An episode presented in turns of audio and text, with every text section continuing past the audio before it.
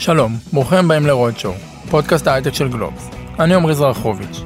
לפני שנתחיל אני רוצה להזמין אתכם לכנס שאנחנו עורכים ביום שלישי עם בנק ג'יי פי מורגן, בין בינה מלאכותית לענן, טכנולוגיות שמשנות את העולם העסקי.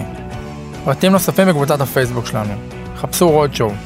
היום איתנו בפרק רונן ניר, שותף בקרן ויולה ונצ'רס. השיחה הזאת היא המשך של כל מיני שיחות שעשינו בשנה האחרונה. על השינוי במודל המסורתי של אקזיט, על הקשיים של סטארט-אפים במהלך הדרך, וגם כמה הסברים מעניינים לירידה במספר הסטארט-אפים שקמים בישראל.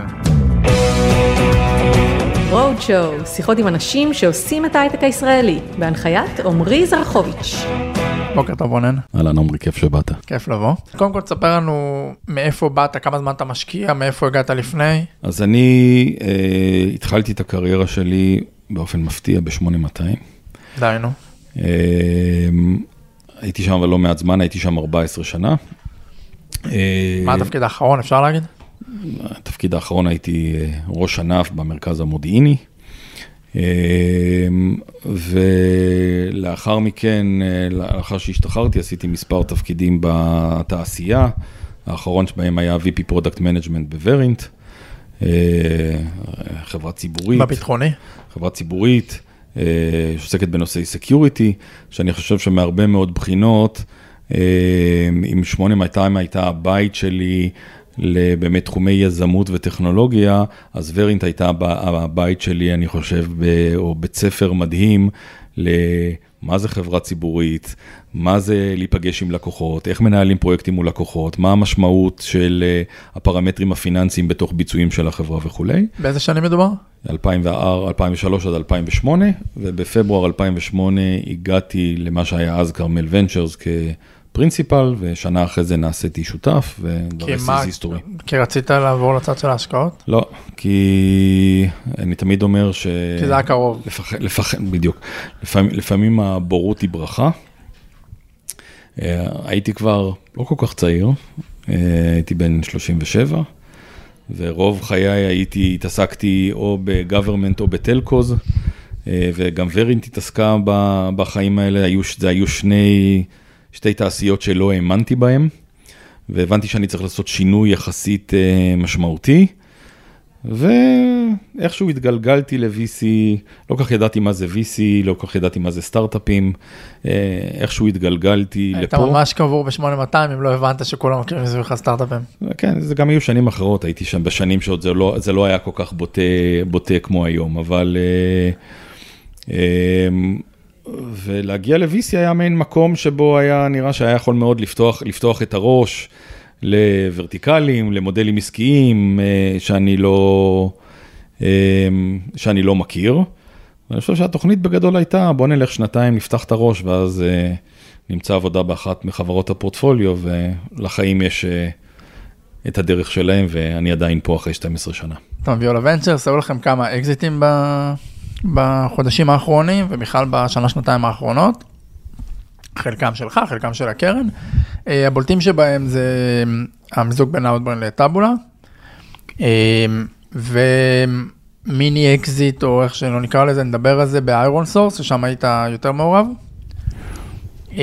בעצם זה, במקרה זה גם קרה באותו שבוע, אבל זה שתי חברות שהן הן ותיקות יחסית, מדובר גם בחברות כבר עם אה, רמות שווי גבוהות, אה, והייתם שם הרבה הרבה שנים, ופתאום הבשיל אה, לשתי עסקאות מעניינות ושונות אה, מהאקזיטים שאנחנו מכירים. כן, אכן כך. ואני חושב שאולי אה, נתחיל, אה, אני חושב שאולי צריכים קצת אה, לדבר טיפה על מושג האקזיט. אה, כיוון שהמושג הזה, אני חושב, עובר שינויים אה, דרמטיים בשנים האחרונות.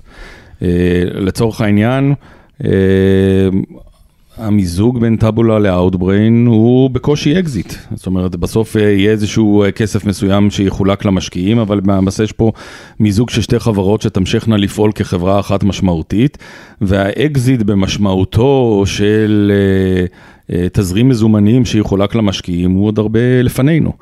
אה, ואני חושב שבסיכומו של דבר, שתי החברות האלה, או שני האירועים האלה, כמו גם אירועים אחרים שקרו אצלנו בפורטפוליו, אה, מציינים תהליך יותר עמוק שעובר על התעשייה הישראלית, שאני חושב שאולי אנחנו לפעמים קצת מפספסים אותו.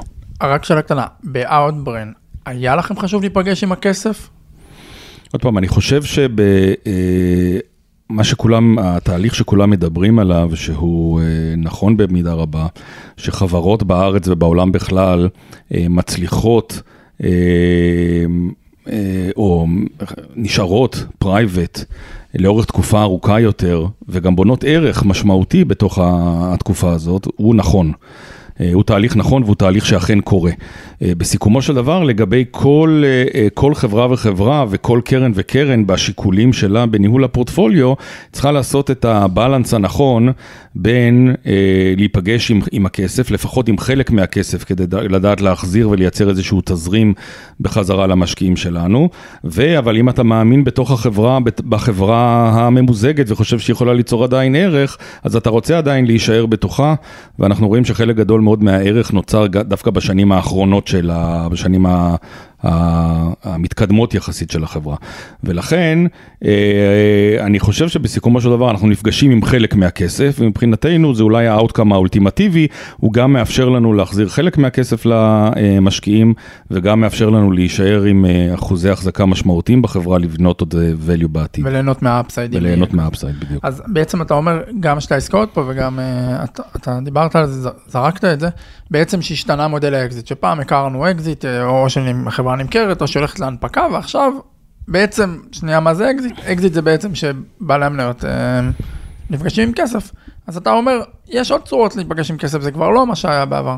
בוודאי, זה מאוד נכון, ואני חושב שקצת, אה, אני אנסה לתאר אולי את ההבדל בין ההליך המחשבתי שאנחנו עברנו בתוך אה, ויולה בשנים האחרונות.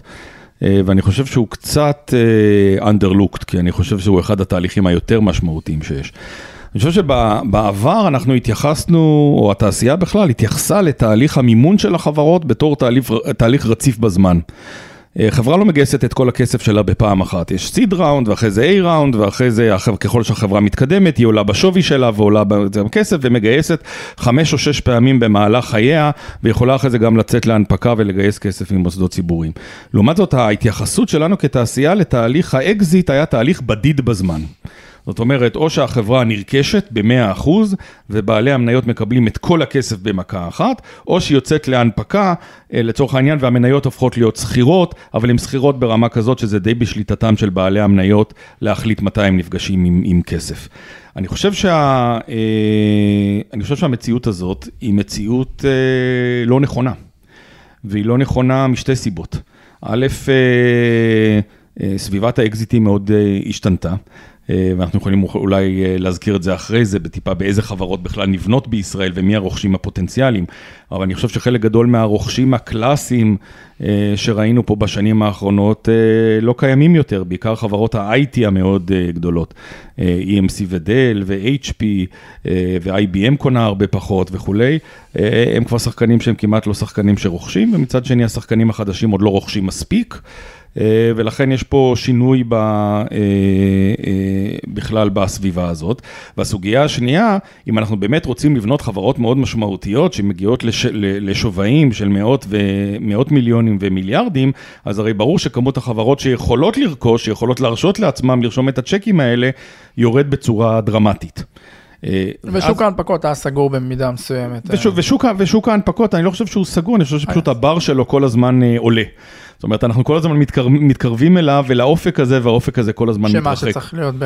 פעם, פעם, פעם היה מספיק 70 מיליון דולר revenue אה, כדי להנפיק, אחרי זה המינימום הפך להיות 100, היום הוא יותר קרוב ל-200 כמינימום, והממוצע השנה אה, בנסדק היה מעל 300 מיליון דולר. זאת אומרת, אנחנו צריכים להגיע כבר לשווים משמעותיים. ה-good news זה שאני חושב למדנו בארץ לגדל חברות כאלה, ה-bad news זה שזה לוקח טיפה זמן. ואז השאלה מה קורה בזמן הזה באמצע, לגבי כולם, לגבי היזמים, לגבי האנג'לים, לגבי הקרנות, קרנות ה-early stage, האם מחכים כל כך הרבה זמן בלי להיפגש עם uh, מזומן בכלל? האם נפגשים עם חלק מהמזומן? האם uh, לחצים ו-constraints שקיימים לכל הסטייק הולדרס, איך הם, איך הם uh, משפיעים? ואני חושב שאחד הדברים שקורים, זה ששוק ה, שוק האקזיטים, כמו שאתה הגדרת אותו, המפגש של משקיעים עם כסף, נעשה יותר ויותר uh, משוכלל, וגם הוא הופך בחלק מהמקרים, ואני חושב שגם איירון סורס וגם Outbrain הם דוגמאות טובות, לתהליך שהוא רציף בזמן. זאת אומרת, תהליך שבו אנחנו נפגשים עם חלק מהכסף אה, בשלב יותר מוקדם, זה יכול להיות בחברות רווחיות על ידי דיבידנדים, זה יכול להיות על ידי מכירה של חלק מההחזקות שלנו בחלק מסיבובי ה growth וכולי, ומצד שני נשארים עדיין בחברה כדי לבנות את ה upside. אה, אה, שנשאר לנו בתוכו, ולכן גם תהליך האקזיט הוא תהליך רציף בזמן, וצריכים אה, להבין אותו. אתה בעצם מתאר פה מציאות שבוא נגיד את זה ככה, אם פעם היו מסתכלים על קרן ואומרים אוקיי יש לה סתם 12 סטארט-אפים שהיא משקיעה והיא צריכה ששניים שלושה יהיו בוננזות ועוד כמה יחזירו ועוד כמה ייכשלו כנראה, עכשיו אתה אומר זה לא מספיק, הקרנות נבדלות בין, בין אחת השנייה, או אנחנו צריכים לפתח יכולות שהן יכולות של לדעת להוציא מההשקעות שלנו את הערך הכי גבוה. קודם כל זה נכון, ותמיד היה נכון. אני חושב שבסיכומו של דבר, אמ, השינוי הכי מהותי לא בא אה, דווקא בתפקיד הקרנות בשבטם כבעלי מניות, אלא אני חושב שהשינוי המהותי בא בתפקיד של הדירקטוריונים. כאשר למעשה, אם אתה, ופה אני חושב שחל שינוי מאוד משמעותי בשנים, בשנים האחרונות גם כן, דרך אגב, אנחנו רואים גם את המקרים היותר טובים והפחות טובים, אפשר לנתח את אירועי WeWork ואירועי אובר ואירועים כאלה ואחרים ולשאול איפה היה הדירקטוריון מתוקף תפקידו כ, אה, כזה שצריך לעשות בקרה, כזה שצריך שתהיה לו עמדה עצמאית על שווי החברה ועל דרכי המימון שלה וכולי, איפה הם היו בסיטואציות הזאת, הזאת, אבל בעצם אנחנו מדברים שאם עד היום, ואני לא בטוח שכל היזמים ישמחו, ששומעים אותנו, ישמחו למה שאני אה, אה, הולך להגיד עכשיו, אבל בסיכומו של דבר, אם חלוקת העבודה הייתה בגדול שהדירקטוריון הוא גוף אה, מבקר, ומי שאחראי על הביצוע בפועל של התוכנית האופרטיבית של החברה זאת ההנהלה, הרי ברגע שיש יותר ויותר אירועים ברמת הקורפורט, גם יותר סיבובי גיוס מצד אחד וגם תחכום יותר גדול באקזיטים, שוב, מכירות של סקנדרי ו, אה, ואירועים כאלה, שבהם הדירקטוריון הוא הגוף האופרטיבי. אה, אז אני חושב שהדירקטוריונים אה, צריכים לעבוד הרבה יותר קשה. אה, ואני מדבר על כל חברי הדירקטוריון, גם היזמים שחברים בדירקטוריון, גם הקרנות, גם אה, אה, הדירקטורים החיצוניים. איך. זה מתחבר אבל, זאת אומרת, הם, הדירקטוריון הוא זה שצריך למצוא את הפתרונות, את הפתרונות היצירתיים יותר להציף ערך לבעלי המניות? אני חושב שהדירקטוריון קודם כל צריך, אה, צריך לגבש אסטרטגיה. והאסטרטגיה הראשונה שצריך, שצריכה לבוא ולהגיד היא, האם, מה פוטנציאל הערך השיעורי שנמצא לחברה בעתיד, זאת אומרת לא כמה ערך בנינו עד היום, אלא מה פוטנציאל הערך העתידי של החברה, ואז אה, הדירקטוריון כמחויבותו החוקית לכל הסטייק הולדר של החברה, לכל בעלי המניות של החברה, אבל גם לעובדי החברה, ללקוחותיה, לספקיה וכולי, צריך אה, אה, לבוא ולקחת בחשבון את מכלול השיקולים האלה ולייצר אסטרטגיה שאומרת כמה כסף מגייסים, כמה כסף מנסים להנזיל. תוך שאנחנו לוקחים, דרך אגב, הבעיה לא קיימת רק אצל קרנות, עובדים שעובדים עשר שנים בחברה ויש להם אופציות שהבשילו מזמן ולא נפגשו עם כסף, בסיכומו של דבר עלולים להתייאש וללכת למקום אחר. אז איך אנחנו יוצרים הנזלה של חלק מהכסף לפחות לכל הסטייק הולדרס בחברה, ואז מנתחים את מכלול האפשרויות שעומד בפנינו, אה, שעומד בפנינו לעשות את זה. אה, ואז לאור האסטרטגיה הזאת, מן הסתם, חלק מהקרנות מחזיקות גם את ה network. של אותם אה, משקיעי, אה, משקיעי growth פוטנציאליים ועושות את החיבור. עדיין התהליך ה execution של הסיבוב עצמו, של האקזיט בעצמו, נופל ברובו ככולו על ההנהלה, אבל אני חושב שה, אה, שהתוויית האסטרטגיה היא משהו שכולל האסטרטגיה הפיננסית של החברה, שהיה משהו שחלק מהדירקטוריונים היו פסיביים לגביו. כי מתישהו, אם החברה מתקדמת, מתישהו מייקרוסופט או IBM יבואו ויקנו את החברה, אני חושב שזה לא המצב היום, וצריכים להיות יותר פרואקטיביים בהבנה של, אה, של לגרום לזה לקרות. תגיד, אם, אם זה בעצם אה, מאוד לגיטימי והגיוני לממש, אז למה אה, קרנות, אז זה לא מספרות, נגיד, אתה יודע, אנחנו כותבים על גיוסים, ואנחנו ממש צריכים לחלץ בכלל את זה שעה סקנדרי, האם, זאת אומרת, זה לא, זה לא לשיטתך זה לא מראה על אובדן אמון בחברה, זה פשוט מראה על uh, מהלך פיננסי. להפך, לטעמי לטע, זה מראה, uh, uh,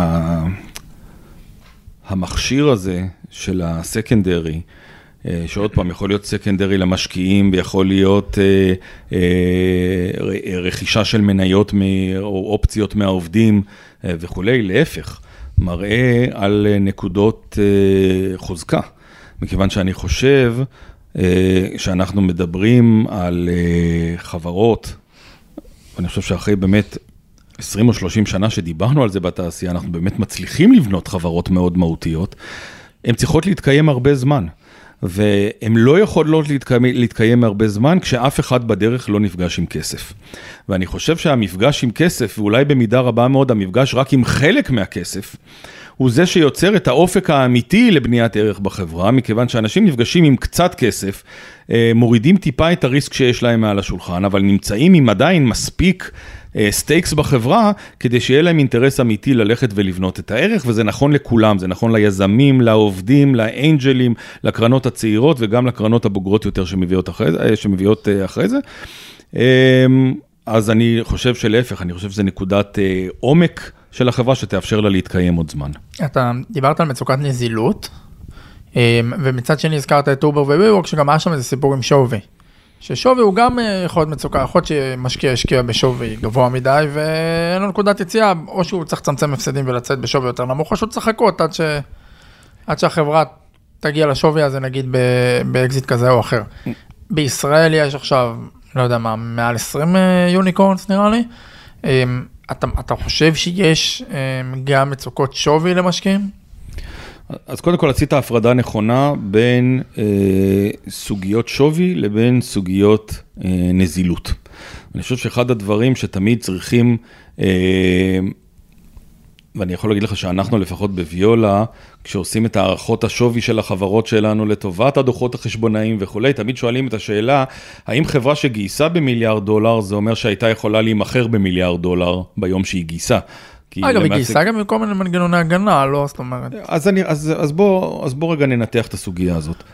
א', אני חייב להגיד אה, לטובה, שבסוף בעיות השווי בישראל הן לא כל כך משמעותיות, משמעותיות כמו בעיות השווי במקומות אחרים בעולם.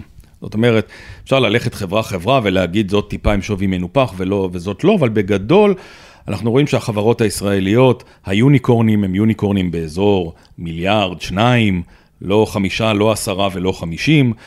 בדרך כלל חברות שכשהן מגיעות לשווים האלה, אכן מוכרות בעשרות או מאות מיליוני דולרים וצומחות עדיין בקצב יפה. כך שאפשר להגיד אולי בשוליים שיש איזה זה, אבל בגדול אני חושב שהשווי של היוניקורנים בישראל מצדיק את השווי שלהם. אה, ואני חושב שזה מאוד מאוד good news לנו, כי אני חושב שכשמתישהו יהיה תיקון, ואנחנו כבר מתחילים אולי לראות חלק מהעננים, בוודאי אחרי סיפורי אה, WeWork, Uber וכולי, אני חושב שהחברות הישראליות בגדול אה, שוות את מה שהן, את השווים שהם קיבלו. זה לא אומר שאם יש לנו עכשיו 20 או 25 יוניקורנים שכבר הגיעו לסוגיה, שהגיעו לשווים האלה, אז יהיו לנו 25 הנפקות בשנתיים הקרובות. וזאת אולי הסוגיה הכי משמעותית. כי השווים האלה נמצאים על הנייר, הם נמצאים הרבה פעמים עם הצדקה כלכלית אמיתית, אבל המימוש שלהם הוא הרבה הרבה הרבה יותר uh, מסובך, uh, ולכן אני חושב שנדרשת, שנדרש יותר תחכום אה, ביכולת להנזיל. אה, אה, להנזיל את, ה, אה, את ה asset ים שנמצאים. שזה למשל מה שהיה ב Outbrain ו Taboola שהתמזגו וב ironSource שנמכרה כרבע מהחברה. בדיוק, אז אני, בדיוק זה מה ש... ובסוף שאני מסתכל על, על באמת שנה וחצי או שנתיים מוצלחות שהיו לנו ב... אה, אה, ב Viola Ventures, אז מעבר לזה שזה היו שנתיים טובות והחזרנו הרבה כסף למשקיעים וכולי, אני חושב שגם אנחנו מאוד אה, גאים וגם מאוד השתפרנו, אני חושב באמת בהבנה הזאת ש-not all exits are created equal. אז היה לנו חברות כמו Origami Logic או Tapingo Samanage שאותם מכרנו יותר באקזיט קלאסי, שנמכרו למשקיעים, לחברות אסטרטגיות, והיה צ'ק חד פעמי שקיבלנו וכולי. חברות אחרות כמו LiveU, כמו Clarizen, כמו Perfecto Mobile, מכרנו בעסקאות, היו חברות רווחיות. והיו, חלקם אפילו, LiveU הייתה חברה מאוד רווחית, והם נמכרו בעסקאות שהן יותר עסקאות private equity. אה, במודל שלהם. ודיברנו עכשיו על ironSource ועל, uh, ועל Outbrain, שזה, שזה שוב חברות שבחלקם, ופיוניר גם, זה חברות שמכרנו בהם סקנדרי, מכרנו חלק מההחזקות שלנו, עדיין יש לנו החזקות בכל החברות האלה, אנחנו נמשיך ללוות אותם עוד שנתיים שלוש קדימה, נמשיך ליצור ערך, אבל חלק יכולנו להנזיל. אני חושב, כשאתה מסכם את כל, כשאתה מסתכל, לוקח איזה צעד אחורה, אתה רואה פה מערכת יותר מתוחכמת של ניהול אקזיטים ממה שידענו בעבר. בוא שניה נדבר על אה, ויולה, כמה קרנות יש ל Viola Ventures? Viola Ventures... שזה שעבר כרמל, מי שלא יודע? כן, אז אה, אנחנו, עוד פעם, קיימים משנת 2000, אה, התחלנו בשם כרמל, לפני שנתיים או שלוש שינינו את השם לוויולה כחלק ממהלך rebranding של כל הקבוצה. היום אנחנו משקיעים מהקרן החמישית שלנו. אה, ובפועל יש לנו היום השקעות משלוש קרנות פעילות, שלוש, ארבע וחמש. הקרן החמישית אה, גייסתם באזור לפני שנתיים, mm-hmm. אז אה, הקרן השלישית והרביעית, כמה, בקרן השלישית, כמה חברות קיימות, כמה השקעתם, כמה נסגרו? אז בגדול, בקרן שלוש, זה קרן שהשקענו בה 23 חברות. עשינו, כיום יש בה שבע חברות פעילות. זאת אומרת שכל האחרות או שעשינו אקזיטים או שחלקם סגרנו, אה, אפילו סגרנו לא מעט. אה, ועדיין זה קרן שבתוך אותה קרן יש חברות, אה, גם Payoneer, גם Outbrain, גם ironSource, גם Samanage, גם Redis Labs, גם SundaySky, כולם נמצאות באותו קרן ולכן בסיכומו של דבר זאת תהיה קרן מאוד טובה, אבל היא מבוססת בעיקר על שש או שבע החברות הטובות בה. שזה, שזה המודל. לגמרי. אמ, ובזמן האחרון, לפני שבועיים, שלושה, נמכרה עוד חברה שהיית מעורב בה, אנסיילו. Mm-hmm. מה הסיפור שם? גם פרסמת אחרי זה פוסט שמדבר על זה שזה היה רכבת הרים. מה היה שם? אז אני, אני חושב, וזה מגיע גם מהצד של, ה... גם מהצד של העיתונות, וזה די נוכח הרבה ברשתות החברתיות. דרך אגב, אני לא חושב שזה יוצא דופן, נכון? תמיד אומרים ברשתות, בפייסבוק, שכולם מראים את הטיול בשבת עם המשפחה, שכולם מחייכים וצוחקים, וחמש דקות אחרי התמונה הילדים צורכים ומטפסים על הזה וכולם עצבניים, ובעצם זה לא מוציא את החיים כמו שהם. ואותה טענה, אני חושב, נשמעת גם לגבי, ה, אה, גם לגבי התעשייה אה, אצלנו.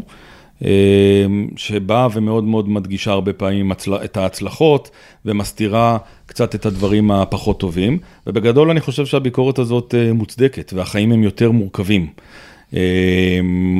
ו... וזה חשוב גם להראות את הצד הזה, כי פשוט אנשים, יש או יזמים או עובדים, וזה בטוחים שהם אה, מגיעים לאיזה מקום שאולי עובדים בו קשה, אבל שבסוף יש איזה סיום מאוד מאוד מוצלח. לא, אז אני חושב שבסוף אם תשאל את הבן אדם מהרחוב, כולם יגידו לך שהם יודעים שרק אחד מתוך עשרה סטארט-אפים מצליח, או אחד מתוך מאה, או תלוי איך אתה סופר את זה.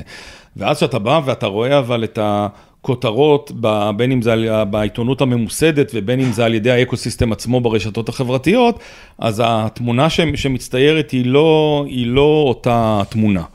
איך אתה מסביר את זה, אבל שבא אה, יזם, ששוב, אני חושב שהמודל הזה, אה, בסופו של דבר, בסופו של דבר המודל הזה, הוא שיש הרבה סטארט-אפים שלא מצליחים. זה, זה המודל, וזה אחלה. אחרת גם לא היו סטארט-אפים שמצליחים, כי זה מודל הון סיכון.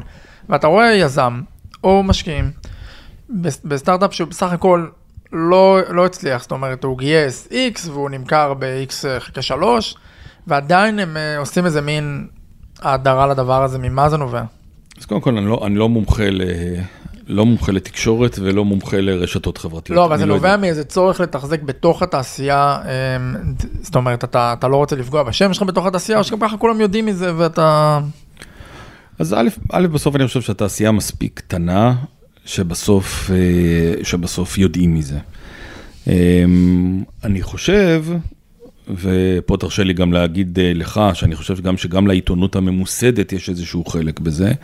זאת אומרת, אם בסיכומו של דבר אנחנו מודדים את הצלחת התעשייה כהצלחת תעשייה ולא הצלחה של חברה בודדת, אז גם העיתונות הממוסדת לא יכולה לכתוב רק על חברות בודדות. לא על הכישלון שלהם ולא על ההצלחה שלהם. בסדר? זה אני, אני לוקח את זה גם לכיוון הזה. זה שהיה אקזיט מעולה, זה עדיין לא אומר שאם הוא, זה אומר שאם הוא האקזיט היחיד בתוך קרן של 25 חברות, עדיין הקרן יכולה להיות מאוד מאוד הפסדית, ועדיין זה מצטייר ובצדק בתור, אז עכשיו אני חושב שאנחנו צריכים לעצמנו כתעשייה, כולנו, וזה דיאלוג ש...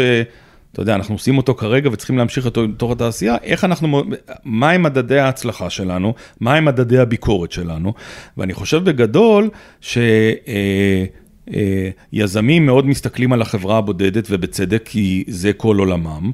קרנות מסתכלות על הפורטפוליו שהן מנהלות ומנסות לעשות איזושהי אופטימיזציה, ולפעמים החלטה לא להמשיך לתמוך בחברה או לסגור אותה היא החלטה נכונה ברמת הרווחיות הכוללת של הפורטפוליו, ואני חושב שה, שהעיתונות הכלכלית והמקרו צריכים להסתכל באמת על, ה, על, על רמה עוד יותר גבוהה, על רמת התעשייה הכוללת, ולנסות ולנתח את הטרנדים, האם הם קיימים או לא. עכשיו לצערי, זו עבודה קשה ומקצועית, שדורשת דיון עומק, שלא תמיד זה, והרבה פעמים נוח לכולם דרך אגב, לא לכל האקוסיסטם, נוח להגיד, זה הצלחה, זה כישלון, לצבוע את זה בצבעים של אדום וירוק ולהתקדם הלאה בחיים, במקום לעשות את ניתוחי העומק, שאני חושב שהם מאוד מאוד חשובים. מה, תן לי דוגמא לניתוח עומק. לא, אני, אני, אני אומר, נת, נתתי כרגע, נתתי אה, חלק מה...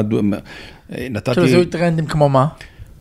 למשל, כמו הטרנד, כמו הטרנד שדיברנו על, אה, אה, על מהות האקזיטים שקורה, או איך יראו האקזיטים העתידיים, או דיון עומק יותר, שעוד פעם, אני מתחיל לראות את העיתונות הממוסדת. נוגעת בו בחצי שנה האחרונה, אבל זו תופעה שאנחנו מתמודדים איתה שלוש שנים כבר, וזו ירידה דרמטית בכמות הסטארט-אפים החדשים שנוצרים בארץ. ובעצם יש פה שאלות מהותיות. יש לנו איזושהי אה, אה, אה, 30 שנה של תעשייה, שיחסית כמעט בכל פרמטרים היא מאוד מאוד מצליחה, אה, גם בקנה מידה עולמי וגם בקנה מידה מקומי. אה, וקורים בתעשייה הזאת, אה, אני חושב, תהליכי עומק, שלפחות אותי מציבים באיזושהי שאלה, האם כל מה שאנחנו צריכים לעשות בשלושים שנה הבאות זה מה שעשינו בשלושים שנה הקודמות ויהיה בסדר? רגע, זאת שאלה... והתשובה, והתשובה בגדול שלי היא לא. רגע, זאת שאלה חשובה ואנחנו נגיע אליה. אני רק רוצה לחזור שנייה אחורה. כן. אני מסכים איתך שתפקיד העיתונות, הוא תפקיד, ה... לא משנה עכשיו מי בתעשייה, השחקנים בתעשייה, הוא גם להסתכל על המקרו וגם להסתכל על המיקרו. המיקרו זה להסתכל על הסטארט-אפ הבודד, זאת גם שאלה. אמ, אבל אני רוצה אמ, לשאול שאלה. אנחנו למשל לפני שנה, זה רק דוגמה, זה היה יכול להיות כל עיתון אחר, עשינו לפני קרוב לשנה כתבה על סטארט-אפים שהם סיימו את דרכם. לא קראנו לזה כישלון אפילו, לא עשינו את זה צהוב, זו הייתה אחת הכתבות הפחות צהובות שעשינו, זה. ופנינו, רצינו לשמוע, גם כדי להציף זה וגם כדי ללמד, כי מכל מקרה סגירה, אתה יכול ללמוד. יש כאילו מספיק ערבים כאלה וזה. ופנינו לכל מיני קרנות ושאלנו אותם, אתם יכולים לתת לנו שמות של סטארט, של יזמים שמעניין לדבר איתם? והקרנות לא רצו לשתף פעולה. עכשיו, למה בעצם הם לא רצו לשתף פעולה? הרי אין שום פסול או שום משהו שלילי בזה שסטארט-אפ נסגר, אף אחד לא יגיד לוויולה, אה, היה לכם איקס uh, אקזיטים אתה גם אומר שדי הרבה סטארט-אפים נסגרו, אז למה הקרנות לא רצו לשתף פעולה? אני קודם כל, תשמע, זה קצת מתחום הפסיכולוגיה התקשורתית, אני מניח שאנשים יותר, יותר קל להם ויותר נוח להם להיות אסושייטד עם הצלחות מאשר עם כישלונות. ואני חושב שאולי כדי, כדי לעודד את הדיון הזה, אז צריכים לדבר באמת על אה, מספרים וצריכים לקחת אולי על אה, אנשים שמוכנים להתראיין ולעשות את הניתוחי עומק, את הניתוחי עומק האלה. אמ, אבל אה, בגדול, אני...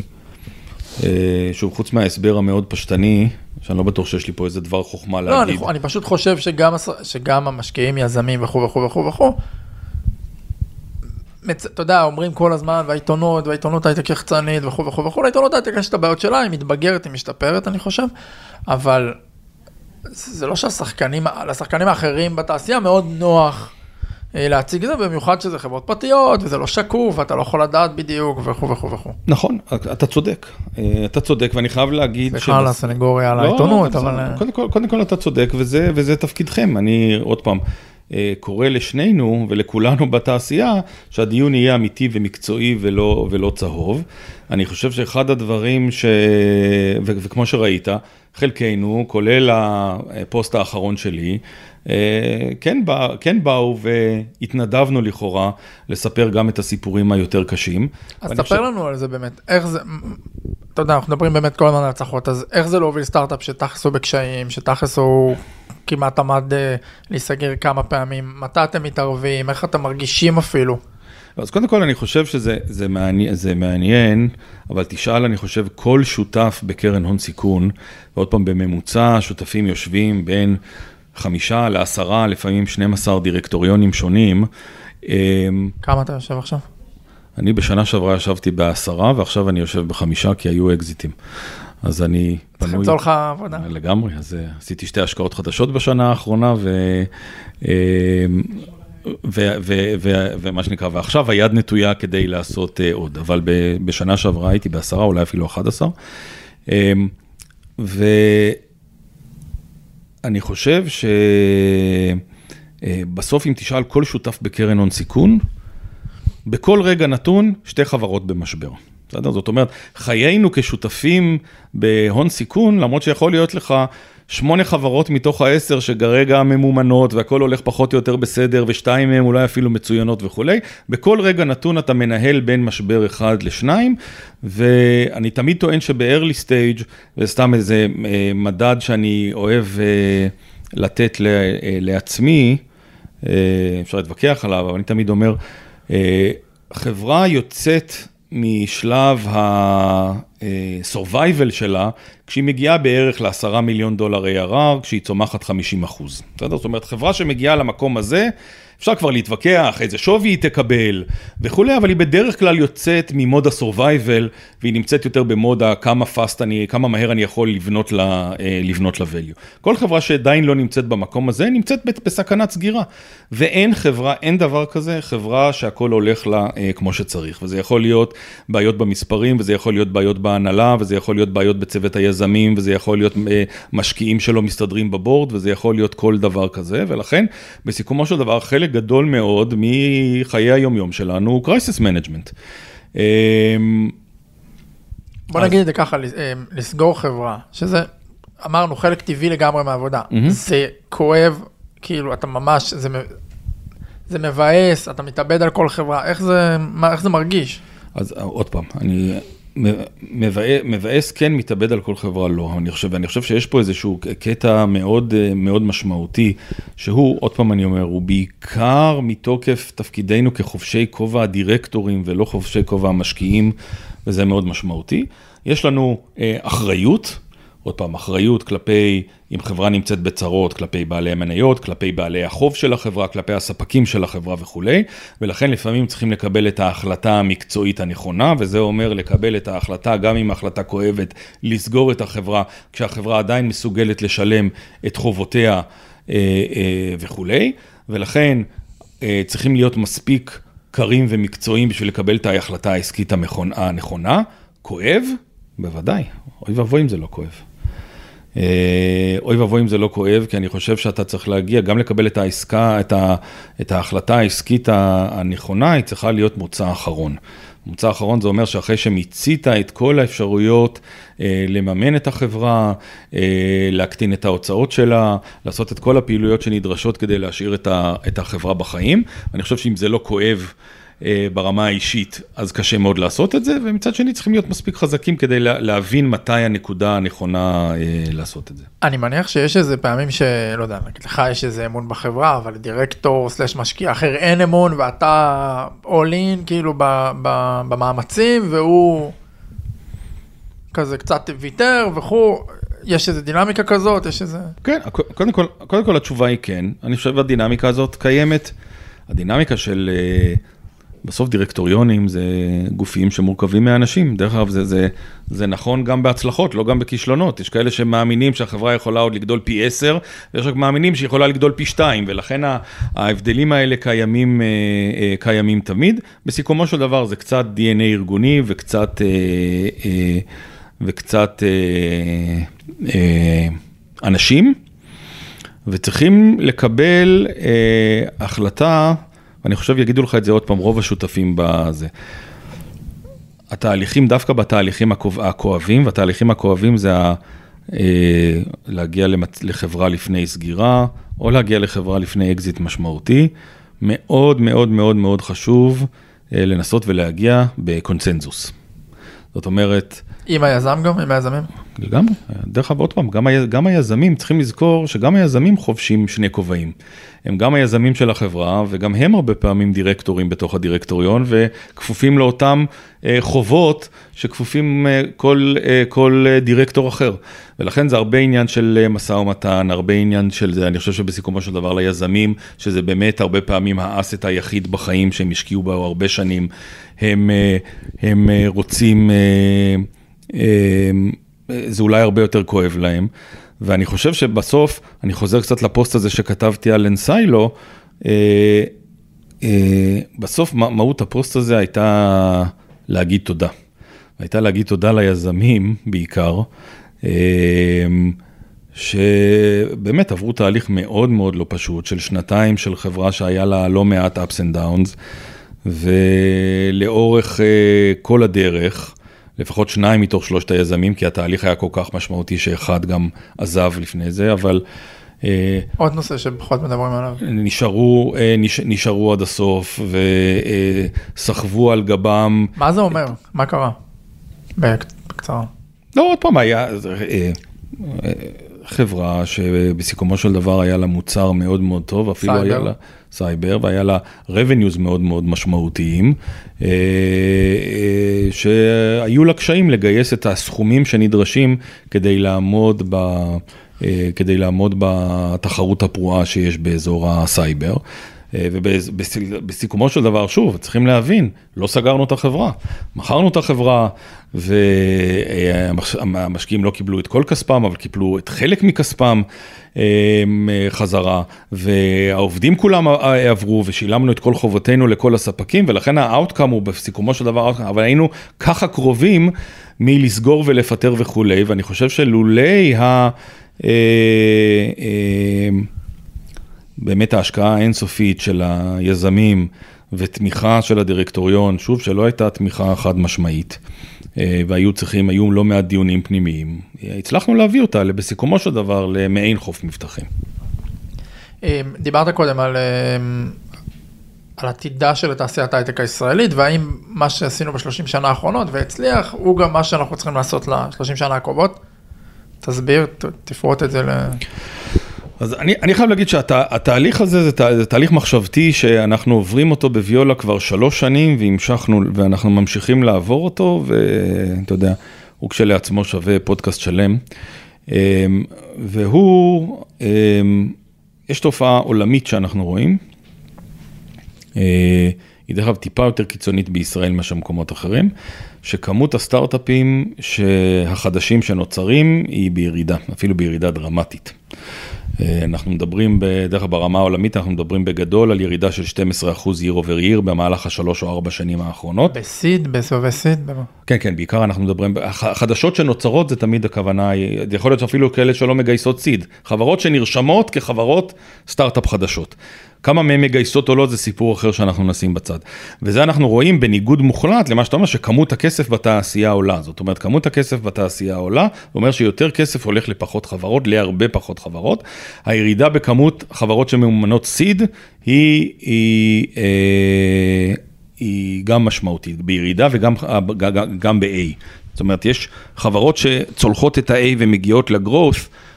אה, יחסית נמצאת בעלייה, אבל חברות, החברות ש, שקיימות אה, ומתחילות אה, נמצאות בירידה. ו... יכול להיות שהדבר הזה נובע מזה שתחושה שאולי קצת מסוכן, או רמות שווי, או רצון להשקיע השקעות המשך בסטארט-אפים, כאילו להמר על איזה כמה סוסים מוצלחים, במקום ללכת עכשיו להשקיע בסטארט-אפים צעירים? לא, קודם כל יכול להיות, אבל לפחות ההתחלה אני כן מתחבר אליה. סוף אני פחות מתחבר. אני בתור early stage, בתור משקיע early stage, לא שיניתי את האסטרטגיה שלי לעשות growth, בגלל זה אני עדיין רוצה לעשות early stage. נכון, אבל קמו יותר קרנות late stage בשנים האחרונות. נכון, אבל, אבל גם יש יותר כסף, זה עדיין לא מצדיק את זה. לצורך העניין, תיקח את התעשייה הישראלית, כמות קרנות ה-early stage לא השתנתה דרמטית בעשר שנים האחרונות, השמות קצת התחלפו, אבל כמות ה-early stage לא התחלפה, כמות הכסף שהולך ל-seed עד B, אם נראה את ה-early stage, הוא בערך בין מיליארד וחצי לשני מיליארד דולר בשנה כבר עשר שנים רצוף, ורוב העלייה בכמות הכסף היא, היא, היא בגרוס. זאת אומרת שכמות הכסף זמין להשקעה ב-early stage קיים. אז מה הניתוח שלך? או, יפה, אז שאלה, שאלה טובה, שיש לה, שיש לה כמה, שיש לה כמה, אני חושב, אה, אה, אה, תשובות, שכל אחת מהן היא סיפור בפני עצמו. הראשונה אה, תלויה אולי למה שאנחנו אוהבים לקרוא, לעובדה שאנחנו נמצאים קצת אה, in between innovation cycles. מה זה אומר? זה אומר שאם אני אנסה לעשות את זה מאוד מהר וב-high level, אבל אם אנחנו מסתכלים על 20 השנה האחרונות, ב-20 שנה האחרונות היו אה, מספר מהפכות טכנולוגיות משמעותיות, הכי משמעותיות בהם זה Cloud Computing, המובייל, הביג דאטה, ה-social networks וכולי, שבסיכומו של דבר מה שעשו הטכנולוגיות האלה, הם אה, שינו מאוד את ההתנהגות שלנו כצרכנים וכעובדים, אנחנו אוהבים לקרוא לזה פה אה, בתוך ויולה The Age of Consumers. אה, אה, זאת אומרת, ההתנהגות של כל אחד מאיתנו כ consumer מאוד השתנתה בעקבות, הטכנול... בעקבות הטכנולוגיה. אנחנו אה, אה, אה, עושים את הקניות שלנו בצורה אחרת, צורכים financial services אחרת, אפילו עושים dating אה, אחרת ממה שידענו לעשות וכולי, והטכנולוגיה הזאת מאוד שינתה את העולם. ו... אבל נשאלת השאלה, האם לא הגענו לאיזושהי אסימפטוטה כבר? זאת אומרת, בסוף... אני רואה שיש לך פה אייפון. לא, איזה... ממש לא, גלקסי 9. אז לי יש, אז לי יש אייפון 8, שהוא באמת מכשיר נחמד, אבל הוא לא מהפכני כמו אייפון 1. זאת אומרת, האייפון הראשון שיצא באמת חולל מהפכה. שיצרה לה אקו סיסטם מדהים של מפתחי אפליקציות ושל פרסום וכל מה שיש מסביב. באייפון 8 יש מצלמה יותר טובה. אה, ולכן נשאלת השאלה, האם לא מיצינו כבר את חלק, מה, אה, חלק מהאינוביישן בתחומים האלה. אבל זה תמיד יש סייקלים. אה. נכון, נכון, ואז נשאלת השאלה, אם מיצינו את הסייקל הזה, אז מה הסייקל הבא? והסייקל הבא, הוא, אנחנו מכנים אותו Age of Machines, זאת אומרת, מקום שבו הטכנולוגיה אה, לא, עוד פעם, בגדול זה מאוד היי לבל, אז אה, לא לתפוס אותי בקטנות, אבל בגדול לא אה, ת, ת, תעבור לשיפור הפרודוקטיביות של המשתמש הממוצע, אלא בחלק גדול תדע להחליף אותו.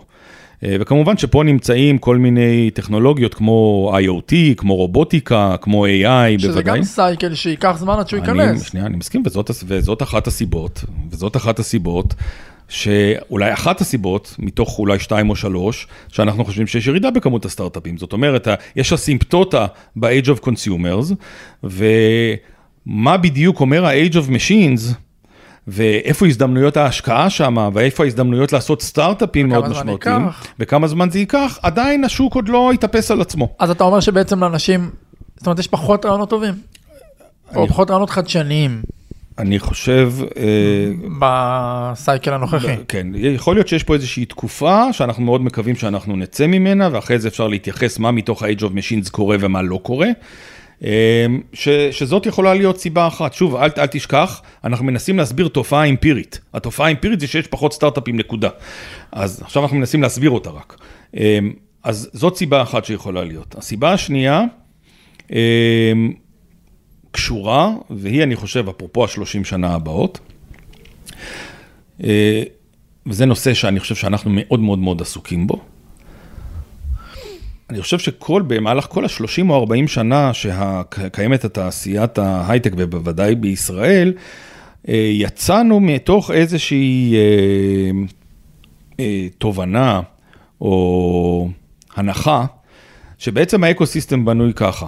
החברות הגדולות, IBM is too big to innovate, אתה יזם עם רעיון, אני קרן הון סיכון, אתה תבוא עם רעיון אה, מצוין, אני אממן אותך, ואחרי זה, אחרי כמה שנים, נמכור את החברה ל-IBM, ווין ווין סיטואשן לכולם.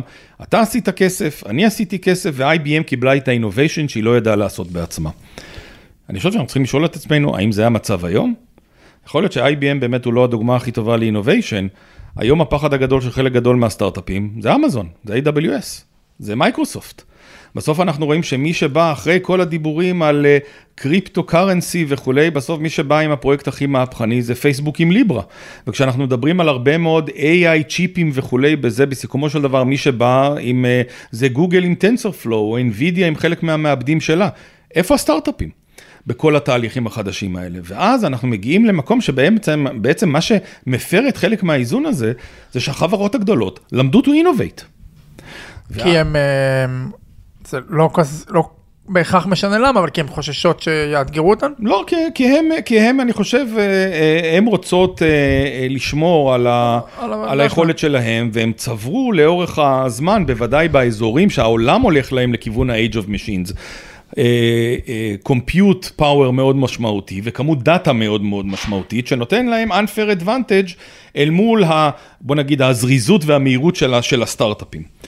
ואז אני חושב שאנחנו צריכים לשאול את עצמנו שוב, אם זאת הסוגיה, אז, אז לאן אנחנו הולכים? אז מה מקומם של הסטארט-אפים באקוסיסטם הזה ב-20 ו-30 שנה הקרובות? אני חושב שהיופי זה שגם יש לנו תשובות, אבל אני רק עדיין מסביר את, ה, את, ה, את, הסוג, את הסוגיות האלה. אז, הנה, אז אני חושב שאני אעצור פה, אבל הנה דוגמה ל, לשתי סיבות אפשריות למה יש ירידה, בכמ, למה יש ירידה בכמות הזאת.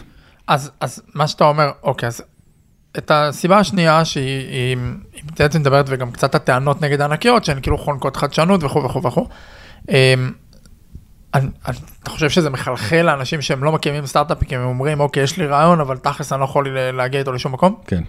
התשובה היא כן, מכיוון שחלקם, ואנחנו מגיעים לתופעה נוספת שאנחנו רואים, אה, יש חדירה משמעותית, יש מלחמה מאוד משמעותית על כוח האדם, ואז אה, אה, ועל זה דיברנו אתה ואני כבר כמה פעמים בעבר, ואז בסיכומו של דבר אני חושב שיזמים עושים, או לא יזמים, אנשים עושים את הבחירה הזאת בהאם ללכת לעבוד באמזון ופייסבוק, ולהיות בחברה שהיא כן יותר אינובייטיבי ממה שהייתה פעם, עדיין עם הרבה מאוד חסרונות וכולי, או ללכת להיות uh, יזם. ה... אני יכול להגיד לך עוד פעם, שאלה, בוא תשאל אותי, אה, שאלה אחרת, אולי זה טוב שיש פחות סטארט-אפים.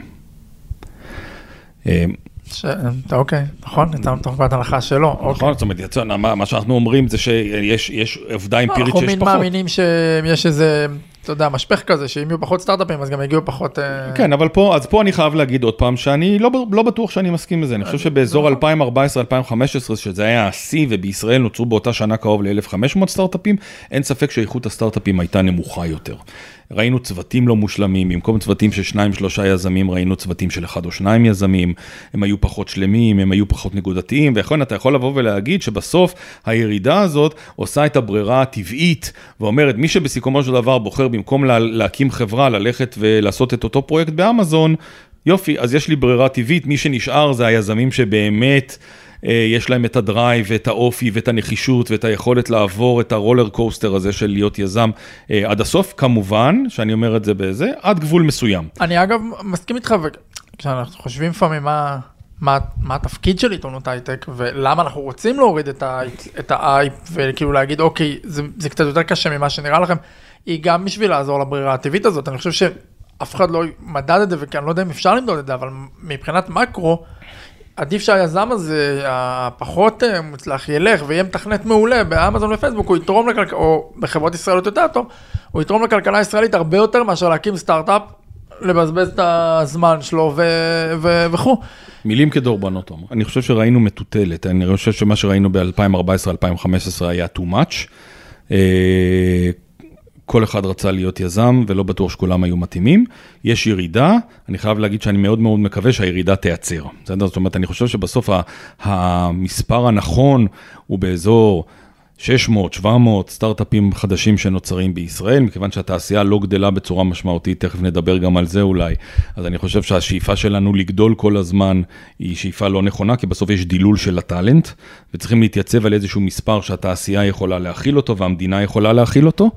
אמ, ו, אה, ולכן אני מקווה, ש, ולכן אני מברך על התיקון ומקווה שהתיקון לא יהפוך להיות להידרדרות מסוכנת מדי. זאת אומרת, אני מאוד מקווה שהשנה אנחנו ניעצר על אזור ה-600-700 חברות, שזה דומה למה שהיה בשנה שעברה, ושהירידה תיבלם השנה, אבל עוד too early to tell. מה אבל לגבי, דיברת על, דיברנו על ענקיות, אבל גם הזכרת את זה שבעצם אנחנו בין סייקלים של innovation, אז מה לגבי זה? זאת אומרת, מה, יכול להיות שעכשיו נחכה, נמתין עכשיו 5, 6, 7 שנים עד שקצת יתבהרו לאן הולך העולם החדש? אז אני לוקח את, אני לוקח את השאלה הזאת לשני מקומות. Uh, המקום, הראשון, המקום הראשון הוא... Uh, אולי כן, ואני חושב ש, אה, שאתה יכול גם לשאול, בסדר, אז אם יש את כל הזה, אז במה אתם משקיעים? בסוף אתם משקיעים, גייסתם קרן, עשיתם 14 השקעות בקרן, במה אתם עושים? אז אני חושב שפה, פה, כמו שדיברנו קודם על, אה, אה, על השינויים שחלים באקזיטים ובחלק מהאקוסיסטם, גם פה צריכים להבין שחלים שינויים משמעותיים בתזות ההשקעה. אה, שלנו בוודאי, אני חושב שגם של קרנות אחרות, ובהם אנחנו באים ומנסים לראות איפה יש את אותם מקומות שבהם אנחנו עדיין חושבים שלסטארט-אפים יש יתרון תחרותי משמעותי גם אל מול ענקיות הטכנולוגיה. אה, ועוד פעם, דיברנו על ה-Age of Machines, אז גם פה אפשר להתווכח בזה. IoT יקרה, אין ספק, יקרה, קורה וישנה את חיינו. האם חברות IoT זה השקעת VC מצוינת? לא ברור בכלל. לא ברור גם כי לא ברור כמה זה ייקח ולא ברור גם לאן זה ילך ואז אתה לא יודע. ולא, יש דברים אחרים שלא ברורים, גם אם זה קורה עכשיו. בסוף הסנסורים עצמם הם קומודיטי ואין מרג'ינים גדולים ויכול להיות שכל החוכמה נעשית מאיזשהו analytics ב cloud אבל אז השקעת cloud ולא השקעת IoT. זאת אומרת יש פה הרבה שאלות על ה business model, זאת אומרת יש, זה, זה שתהליכים, אה, בוא, בוא נגיד זה שמהפכות טכנולוגיות קורות. לא תמיד אומר שמי, ש, שמי ש drive את המהפכות האלה זה סטארט-אפים, זה מאוד חשוב להבין את זה. במיוחד בעולם החדש. במיוחד בעולם החדש. ואז אנחנו מנסים להקל בזה, ואחד המקומות שאני חושב שאנחנו אה, איתרנו, ואנחנו חושבים שהוא יספק קר מאוד מאוד משמעותי, זה אזור שאנחנו אה, מכנים אותו vertical AI. זאת אומרת, אין ספק שמכל הדברים שקורים, AI קורה ביג טיים. עוד פעם, AI במובנו הרחב. אה, Machine Learning, אלגוריתמיקה, שבסיכומו של דבר מאפשרת למכונות תהליכי קבלת החלטות עצמאיים, אה, אה, אבל בצורה ורטיקלית. מה זה אומר בצורה ורטיקלית? יכולת לקחת תעשייה מסוימת ולתת לה שירות end-to-end באמצעות טכנולוגיית AI. אה, ואני אני אתן, אני אתן מספר, מספר אה, דוגמאות, אולי שתיים או שלוש אה, דוגמאות. אני השקעתי, ב, אני השקעתי בשנה האחרונה בשתי חברות, אחת מהן נקראת ורביט, שעוסקת בתחום התמלול, הטרנסקריפשן, ו... זאת השקעה ראשונה שלך בהם? כי היא לא, היא כבר בשלב יותר מתקדם מ seed. נכון, אני, זה, אני נכנסתי טיפה יותר מאוחר ממה שאני נכנס בדרך כלל, אבל עדיין זה היה, עדיין התזה היא תזה התקפה, והתזה באה ואמרה אה, אה, שחלק גדול מאוד מהתעשיות, אנחנו רוצים תמלול אוטומטי, ניתן שני ורטיקלים מעניינים, אחד זה תחום ה education, כמעט כמעט כל ההרצאה היום באוניברסיטה היא גם מתומללת.